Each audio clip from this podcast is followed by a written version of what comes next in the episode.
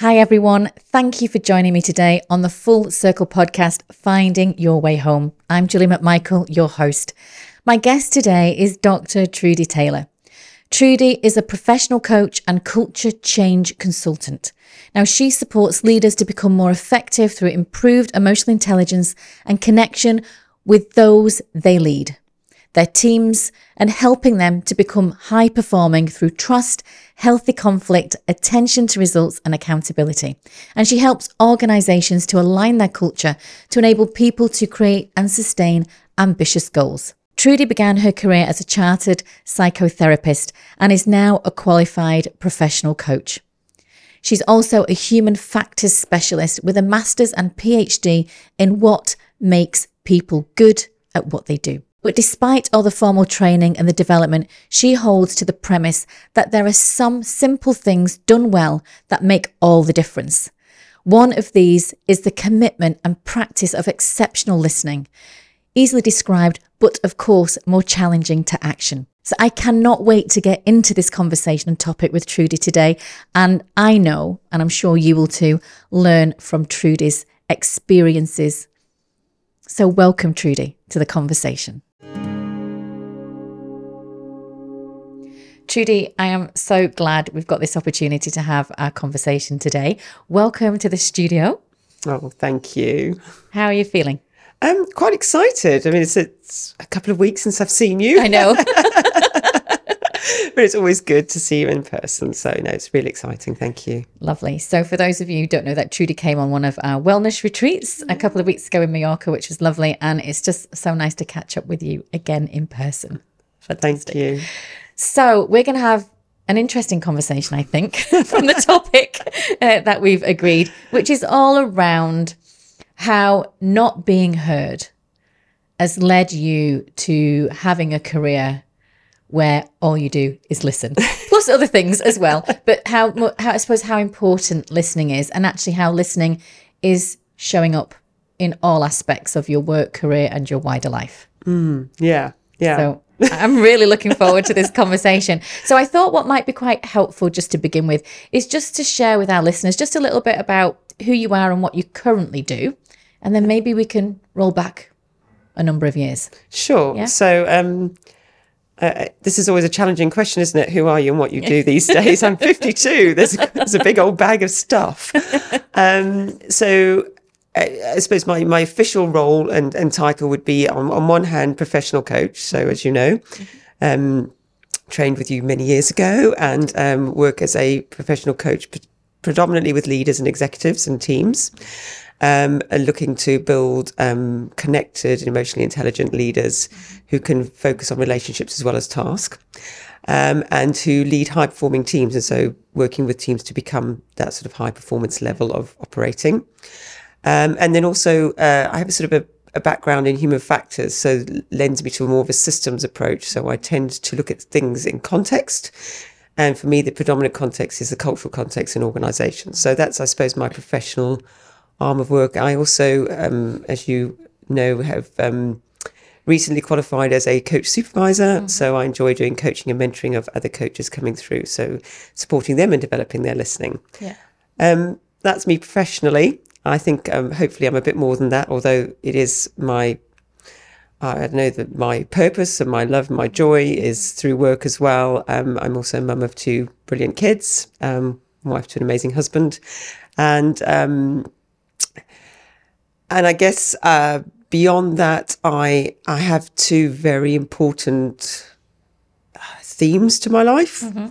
One being a a strong um, desire to enable potential to come out of things, people, situations. I I get quite cross when it's untapped and it's left.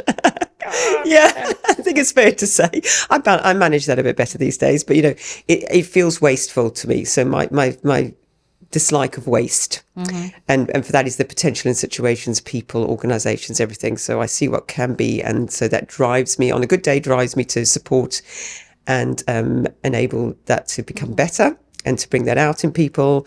Um, and on a bad day, probably um, means that I'm never satisfied with anything and have to keep going. So, you know, knowing that is, is probably really helpful, um, knowing which mode you're in. Yeah. I suppose the other thing um, for me is um, I have a a desire to make uh, things that we have at our fingertips and are freely available to us matter more and and be used again to their full potential. Yep. And I guess that's where conversation fits in. For me, it's a something that we all have, but it's ridiculously underutilized and undervalued. And so, um, rather than going around the world and mole whacking every mole that pops up, I think conversation and other topics like trust and psychological safety are the tunnels underneath the lawn. And if you get into those, then that's where you can make real difference, which happens to be Amazing. one of my values, making difference. Making a difference. Lovely. Yeah. Well, so very, very interesting. And obviously, I know a lot of the things that you do, but I've not heard it been described in that way. So I might not have either. First time for all of us. That's cool. I like that. That was really good. Um, so let's look then, let's rewind a little bit because I know we're talking about the conversation, which includes listening. So tell me a little bit more then around th- that purpose around not being heard. Let's, should we just jump straight into it? You May as well, Right, yeah. I mean, we've, it, we've, yeah. yeah. Let's not waste the potential in the In time. conversation, yeah, exactly. and that is exactly it. So, you know, I, I suppose where do I start? It childhood was not easy. Um, as for many people, uh, lots of tricky stuff in there. Um, and one of the things that has come to light over time is as I've gone back and reflected with um, safe people like therapists and friends and coaches and dear loved ones who I know genuinely care for me, um, I can see that there has been a running theme of not having been heard. Uh, not uncommon. I mean, I hear that in my clients. Um, And um, the way that it shows up is subtle and you don't really notice it. I think if it's always there, you just feel the feeling around it, particularly as a child when you have no means of articulating it, you have no means of imagining what it could or should be like um, to be heard.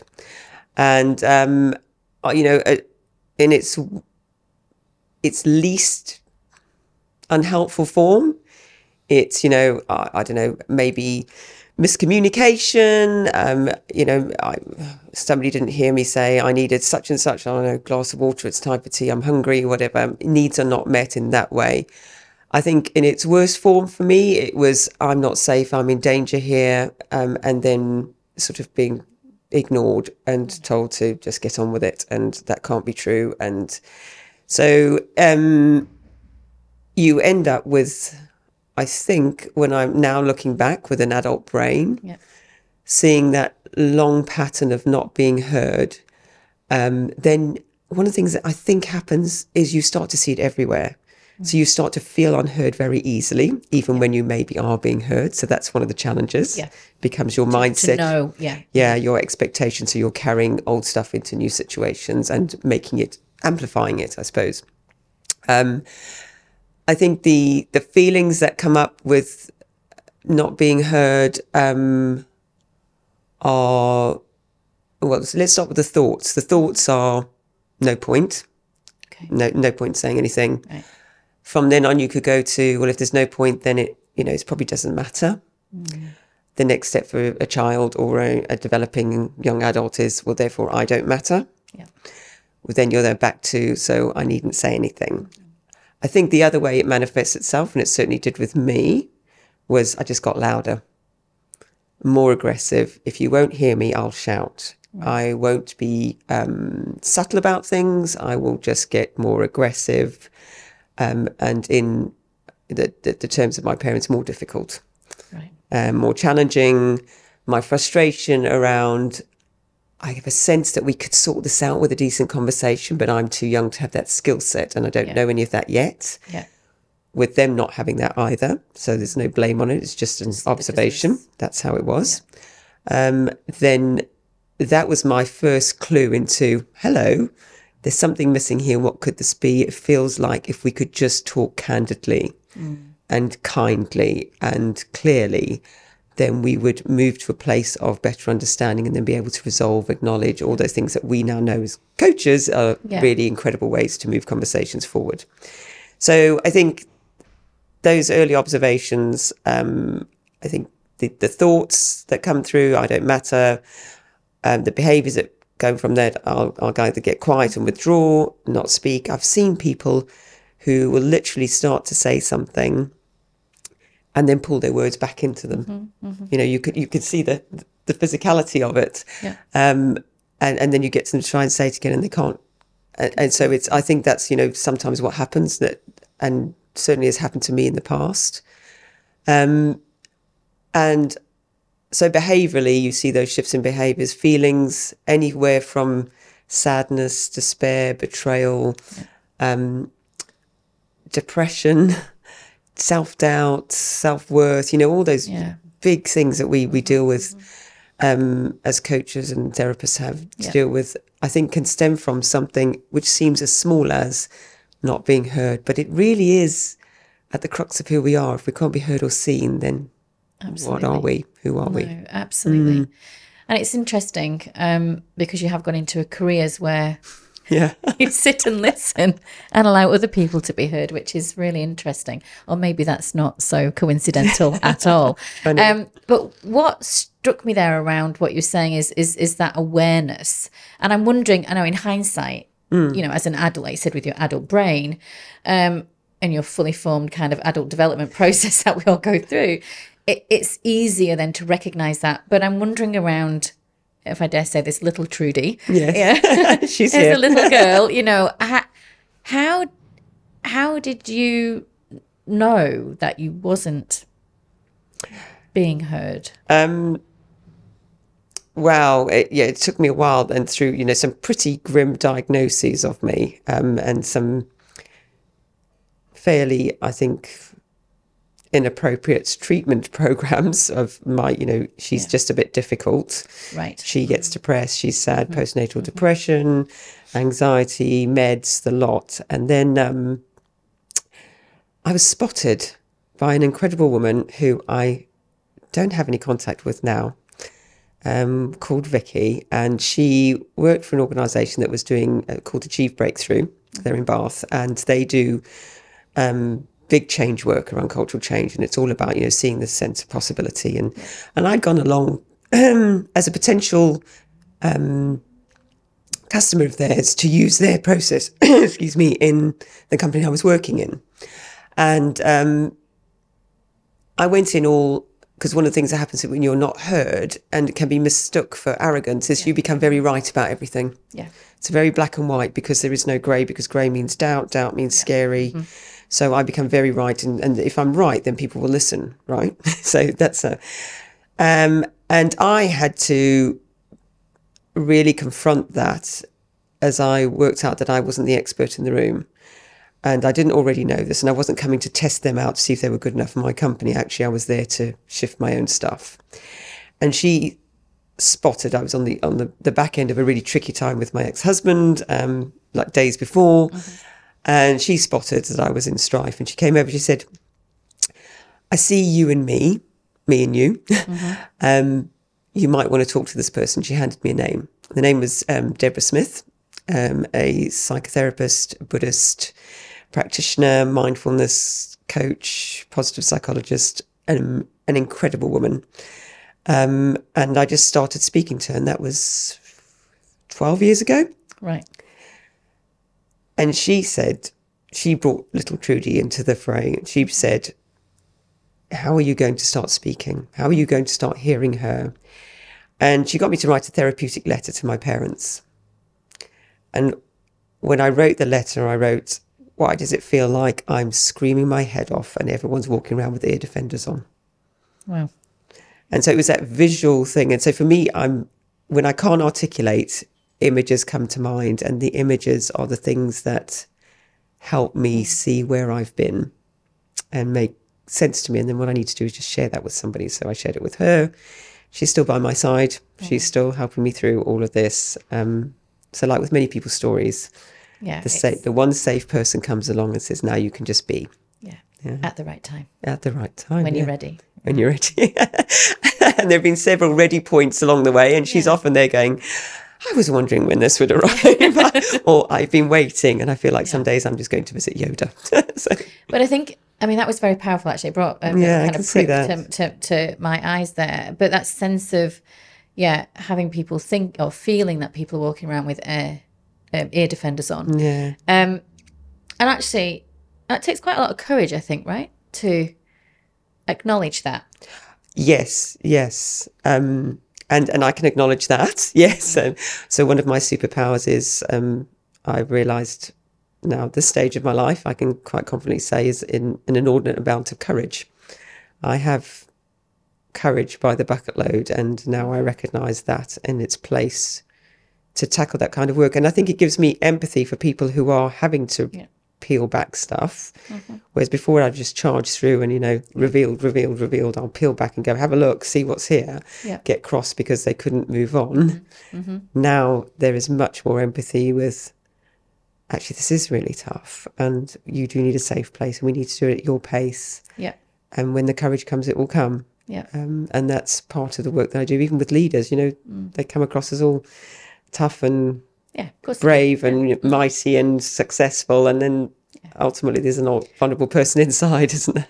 Mm. But we all have that, don't we? We all have that kind of that younger version of ourselves that's most probably crying out for something that perhaps we've not had met, a need not being met perhaps from when we were younger. And everybody's experiences are very, very different. But I suppose it's interesting how that then shows up and manifests in different ways. Yeah. So for you then, would it be okay just to kind of look at how that showed up? Because you said there was misunderstood, there was, you know, there was anger. Mm. But obviously, you know, it's only 12 years ago that you've kind of got you started to work on this point. Mm. And although 12 years is a long time, you've also been carrying that though for more years than you've been dealing with it or processing it, right? Mm-hmm. So I'm wondering how in those earlier years how did that start showing up for you as a human being, as a person in your relationships, with your relationship with yourself? Good point. So I, I know we talk a lot about, and, and you have on previous series about, you know, trust. Yeah. And I think, um, again, no coincidence that along with conversation and listening, my other big piece is trust and trust in organizations and teams and leaders. But fundamentally, um, all the research would suggest it starts with trust in ourselves. So you cannot trust externally as well as you could do were you to trust yourself. And um, so when you're not heard, the self doubt is rife. Just Yeah, absolutely. I, I couldn't have told you how to trust, how I could years ago. trust. Yeah, yeah, years ago I was, um, and so I would, again, for me, I would become very opinionated, very, um, I'd hold on to any degree of certainty, right. which which made things worse because then then my parents would come back and say, well, the trouble with you is, and there was always the start of the sentence, which is, you're so black and white Right. we can't speak to you. You're so black and white. Um, you- and I think there was a definitely an element of truth in that. I was clinging to knowing and needing to know, even when I didn't. and um, and so I guess that um, meant there was no room for curiosity, for questions, for exploration. There was no room for failure. There was no room for fundamentally love. Yeah Self love. love Love of in general. and, uh, yeah so um that that was a fairly that's become very evident recently as that has slipped away and now i can feel and do feel love for self and others um but having grown up with a sense of you know just i just have to cling on to the sides um because i don't know what's in the middle it's too scary Yeah. That's again quite quite powerful when you say those words actually. And you're right. I mean, I'm sure there are other people who are experiencing those things and like you said, you work with leaders. So so when did the decision come for you or when did you really think, you know, I really want to get on top of this? if I can ask that question. Because because obviously, you know, mm. I understand the self doubt, self worth for me, all of those things, different scenario, different mm. circumstances. But there does come that tipping point. At, well, for me, there was a tipping point, which was the biggest kick up the backside, Yeah. as you know, um, that could have ever happened to me at the time. So I'm kind of wondering about your tipping point. When was that moment when you said, "Okay, right, do you know and i don't know if there was one i think there were multiple okay, teetering points. so, so I was getting more and more, you know, and Yeah. um, so, so, but the tipping point probably was about a year and a half ago. Okay. So I've been teetering for a while. Which is why you can imagine Deborah when I said, I said, right, I'm ready to talk about what really matters here. She Yeah. went, okay, it's only taken you 10 years. um, so, you know, there were lots of moments. One, uh, when I, when I decided to have a child. So I was 35 and I was 36 or 7 when I had Camille. Um, and, um, you know, how can I have a child if I'm so broken? Right. What if I pass the brokenness on to her? What if it's me that's fundamentally broken? What happens if I end up being this awful mother? Um, I remember having the conversation with the, my GP, then with a health visitor, and they were like, "Just don't be ridiculous." And um, but of course, that's not enough. that's not enough. So, um, so that's when I started doing some work around. You know, I need to be more stable. I need to be more open. I need to be more loving if I'm going to bring someone else into the world. Um, and well, actually, uh, roll back from there. I, I I went to have. So there was a child before Camille who I lost, um, Jocelyn, and um, then I decided I wouldn't have one. Was like, that's it. I can't. I can't do this. Um, that was too traumatic, and um, there's obviously a clear sign. Yeah, I can't even do this bit. Yeah, the usual. Um, and, and then, then I was like, oh, oh, and I'm pregnant again. so, so Camille wasn't having any no for an answer. She was. She was yeah. making her way to me. Yeah. As far as I'm concerned, um, she's like all children there to teach us, and they will be our greatest yeah. lesson. Um, and I'm hugely grateful for that because she's pretty incredible. So, um, so that those moments were um, then, I, I guess, uh, you know, various other opportunities where I just before I went to the session with Achieve Breakthrough, um, my husband and I started to have cracks in our relationship, and um, as far as I'm concerned, he hugely betrayed me, and so I just thought, actually, we need to sort this out. He didn't go along with me to see Deborah. I chose to go, and I thought, here I am fixing broken Trudi again. Oh well, may as well get on with it while I'm here. Yeah. Um, I want more for me and my daughter, and so that's when I made the move to. Um, that relationship ended, and um, so each of those moments, I think, Kind of nudged me. you, Yeah, yeah. Each time I came to a critical point of this is not who I am or what I want. So I'd say, whilst there are you know big moments for people, I think the Well, I theme. would say that those are two big moments, if you don't mind me saying, because separating from a husband Mm. yeah, Mm. with a child and having a child are kind of pretty two big life ticket items yeah, I guess so. to experience. no? Yeah, and and and I think um, I think I do just take those things in my stride to a degree. Um, again, the word described about me in those moments is bold. Yeah. Um, so there is, so there was a voice in me that was very clear and was trying to get out, and I think that's what nudged those along. Yeah. Is those moments were the true me kind of going, Coming through, okay, yeah. I'm here a bit more, I'm here a bit more. Couldn't have broken through in one big go because that would have been too, Too much, yeah. yeah, too much of an injury, I think. Yeah. yeah. And so then a year and a half ago, so that Mm. obviously you've had those nudges. So then you decide a year and a half ago, right? Okay. Mm. What's going through the mind at that point? So I'm I'm trundling along, happy um, in my life, um, just coming out of COVID. Thought, you know, I've got some time. I'll train and be a supervisor. I've always wanted to supervise. I love supervision in all other jobs. um, and um, well, of course, you're you're grinning and laughing because I suspect you know that the the work of becoming a supervisor as a coach over a year and a half is as much about you as it is about learning the craft. In fact, uh, in fact, they say you you're already a supervisor. Now you just need to know that you are, Yes. and that'll take a year and a half. so there we were in the middle of the thick of it, um, having to supervise people, and I was gifted a pretty incredible supervisee who told me her story of childhood trauma, um, and um, very bravely for the first time.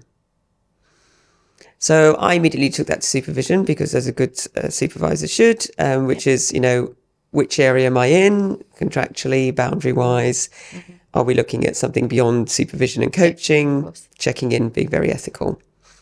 Um, and then I thought, hang on a minute, something else is going on here. Um, and again, found amazing um, supervisor, but also a friend who's a trauma psychologist, um, very brilliant um, psychologist, and now coaching, um, who I spoke to on the side, and she and I just said, you know what, Ash, the reason I think this is really bothering me now is because it's so close to what's true for me. And that was the first time I'd spoken about the fact that I'd experienced um, some pretty unpleasant things as a child and um, I hadn't ever been able to say it Yeah. to myself, even out loud. And so that's when I thought, right, Deborah, here I come. if you're ready. This is it. It's all coming out. Yeah, now. I said it's now or never. We, you know, we yeah. can't we can't keep skirting around the edges. This is time, and and it was a gentle process, um, but it was a very deliberate one. But I think sometimes um, our clients are brought to us sometimes to hold that mirror up. um, I've always thought that has been very interesting for me, but it sounds like, you know, we, we, we all kind of experience that as coaches at some point or supervisors, um, where we we have a client that is actually the, the key. Yeah, oh, yeah. So the I mean the beautiful lesson. Um, and- and I absolutely love supervision and, and being a supervisor because it has added another dimension to my coaching practice. Yeah. in that you are genuinely partnering. So therefore, you are willing to accept that you are both a student and teacher, At and so is your time, yes, client. absolutely. And so therefore, you're waiting to be taught by them as much as you share what you can bring with them. And so it's an amazing leveler Yeah. in that way.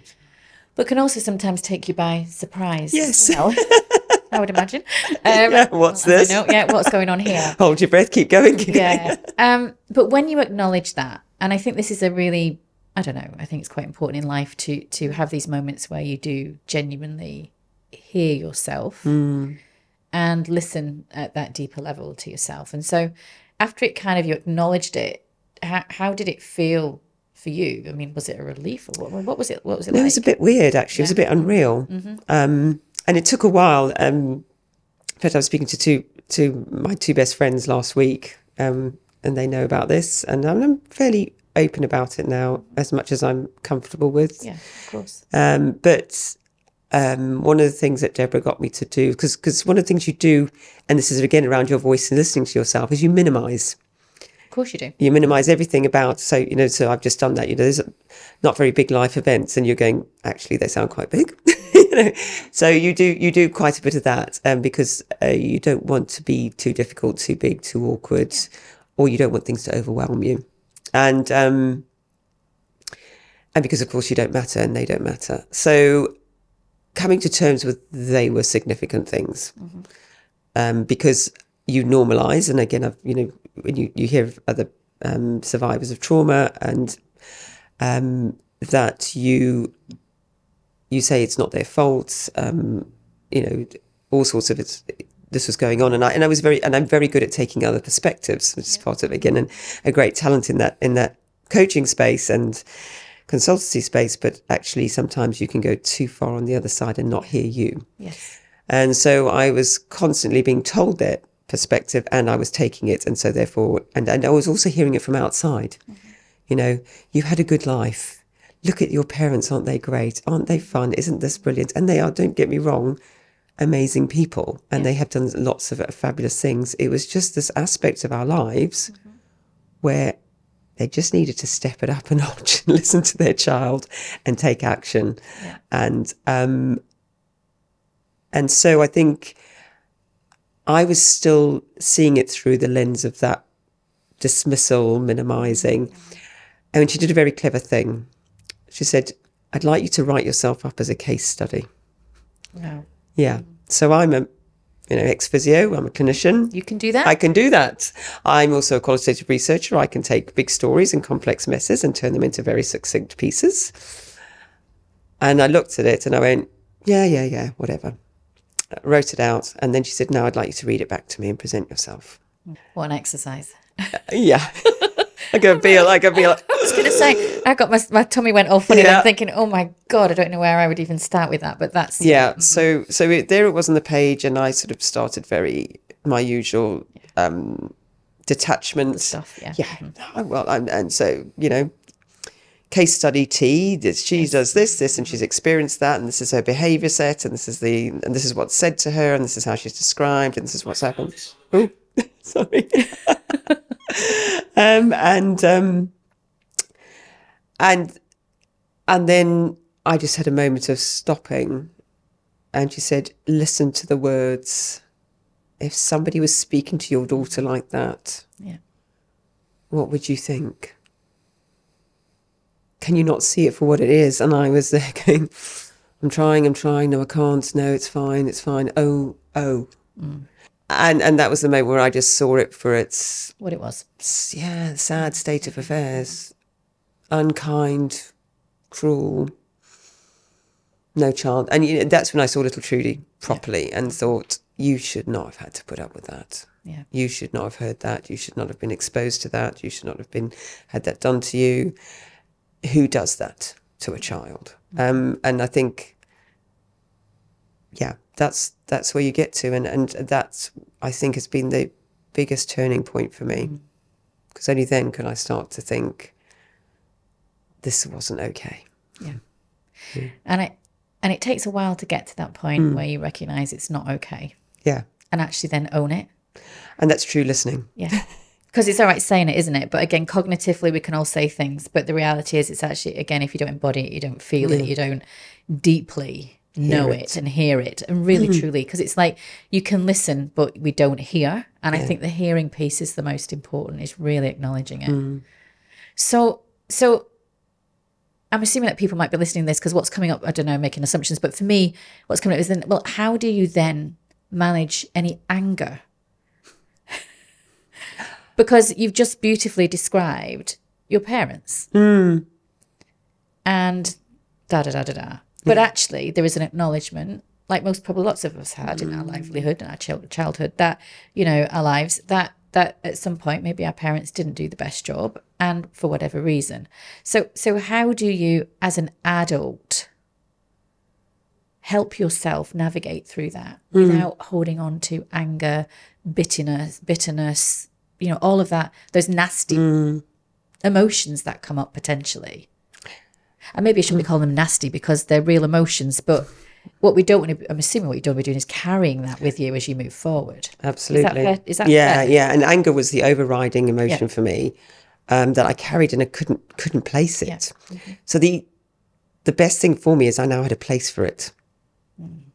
and so I could attribute it without trying to be too cognitive and sense making around this. But it kind of had its own place, which wasn't in me anymore. Mm-hmm. And so that was that was the freedom that that exercise finally gave me and I couldn't have told you it was going to go there. but it just, it just, I wish I had a better instruction manual, Yeah. a set of instructions on how to get there, other than in that moment it left me. But maybe that's all it needs to be. Yeah, Maybe we don't need an instruction manual because that would make it too cognitive and not yeah, embodied and lived, I suppose. yeah. I don't know. I mean, this is the first time I'm hearing this information, so I don't know, where I'm going or what we're doing with this. But anyway, it's really. But thank you because I feel I feel very honoured actually that you're sharing this, and our listeners are going to feel I know exactly the same. So some great learning, Yeah, yeah. and I know you're still on your journey. Indeed, aren't we all forever? Yes, yes, we will be for the rest of our lives. So I suppose what what are you doing with all that information now, and Oh, where's wow. it taking you? Um, so, um, I think uh, second wind. I think is is what it's calling. Okay. Um, yeah. So you know, fifty two, and um, who knew the fifties were so great? Aren't they just? These I people wanna- thinking the 30s I and just want 40s to are tell great. everyone, it's like it's awesome this side. Honestly, it does make a difference, by the way. Yeah. I know people people think maybe being a bit frivolous about it, but actually, it's Yeah. very true. no, it is. It's it's really. Um, there's been a real kind of shedding of things, allowing other things to come to the front, and so um, so on so many levels, I think indi- personally, I can now really be myself. I know, exciting, isn't it? Because is, yeah. because finally I've worked out who that is in amongst all that. You know, it's so. I think it's- you know, when there's an earthquake Mm-hmm. and there's a little voice at the bottom of all the rubble. That's what I. That's what I was, and it just you can't hear that. You know, you need sonar equipment. That's that's the Deborahs of the world, and um, and I I feel like the rubble has been taken away. And so that that's been allowed to sort of be heard, come out, seen the light, start to grow. And um and there's not to say this, you know, this hasn't taken a long time and little things have happened along the way. It isn't one sort of, as I said, not one big moment. But it suddenly sort of lands in you in a moment where you think, aha, okay, this is what balanced and okay feels like. This is what wisdom feels like, being in your own body. Yeah.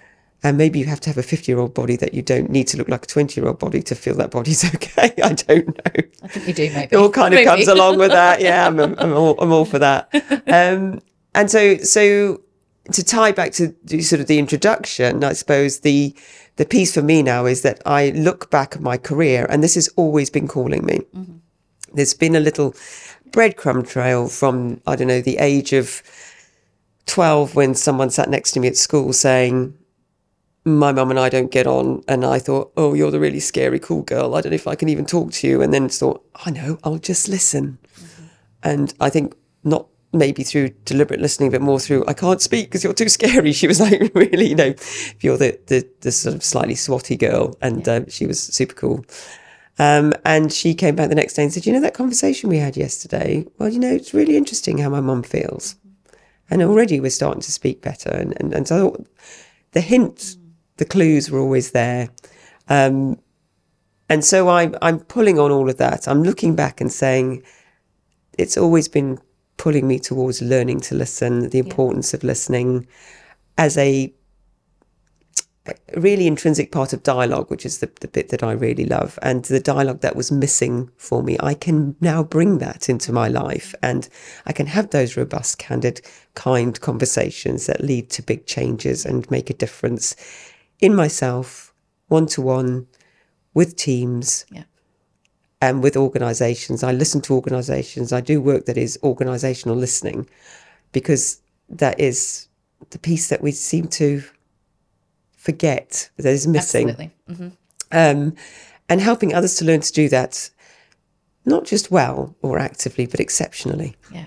Because I think if you want to, then why not? Why not have a place to come and be an exceptional, learn to be an exceptional listener?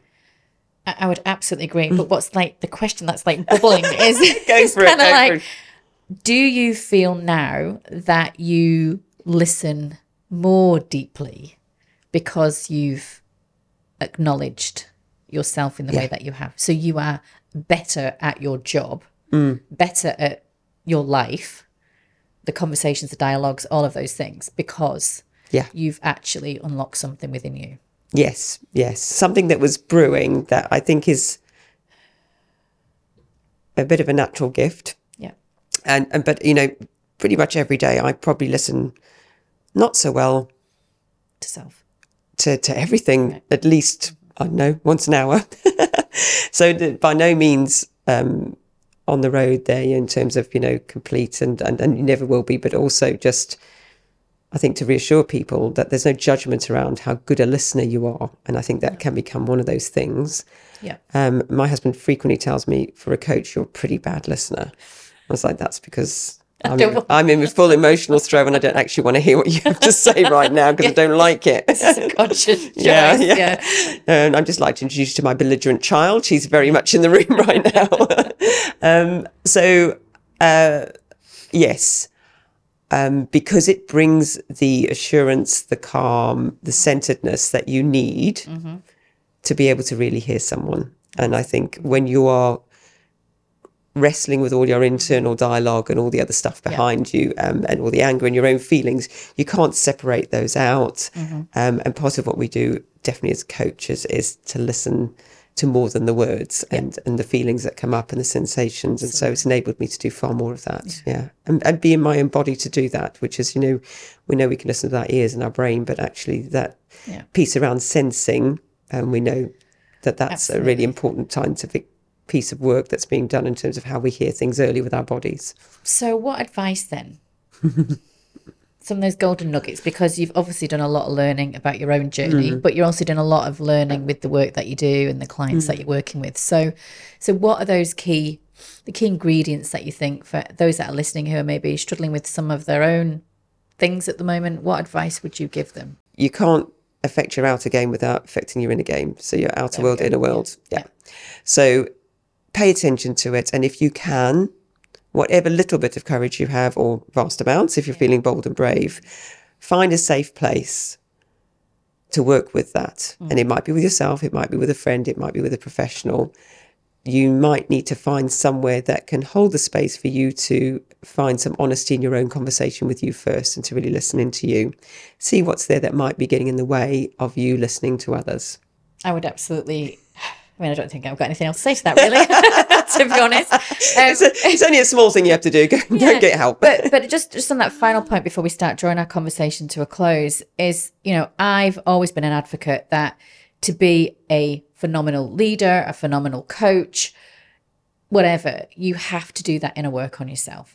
Because if you're not prepared to look at what's going on inside, how can you really show up fully on the outside? And it feels that this is definitely where your journey's taken you and it's going to most probably continue to take you like mine has and will continue to do it and i know that the work is not finished and i think that's one thing just to remind people is that it is a lifelong journey one that you'll always need to evolve and keep addressing um, but i'm going to ask you what do you feel most proud of yourself for oh, wow. Okay. did it on purpose, didn't you? this. Do you know, I'd not thought about that question. It just popped up, but I just think it feels really Mm. fitting because I think it's, I don't know, I'd like to think it'd be a good reminder for people that actually on the other side of this Mm. is some great reward. I feel proud that I've acknowledged the first half century of my life for what it is. And now I can absolutely grab every bit of potential of the next bit. Which is what you started the conversation. always- yeah. So now I can be to true- maximize everything. It can be true to, you know, I, I can die a happy girl. if I do that, that's that's my that's the way I want to live. Yeah. Wonderful. Thank you so much for sharing your journey, your intimate journey as well. I'm really grateful for that. So, before we finish though, where can people get hold of you? Because I know I'm sure people will be really interested to either look for supervision or coaching or whatever it might be. So, how can we get hold of you? Um, so I've, I've two businesses at the moment. Um, Trudi, Look at you. I know, gathering them. Uh, TrudiTaylor.co.uk, which is my uh, primary sort of uh, coaching, coach supervision, team coaching, um, and then obviously that leads into and lends itself to islandb.co.uk, which is the consultancy arm of what I do, which is far more around um, leadership, high performing teams, and culture change. But of course, at the heart of it is coaching and Yeah. trust and listening and conversations. Amazing. Well, thank you Mm, pleasure. very much for today. Yeah. Thank you.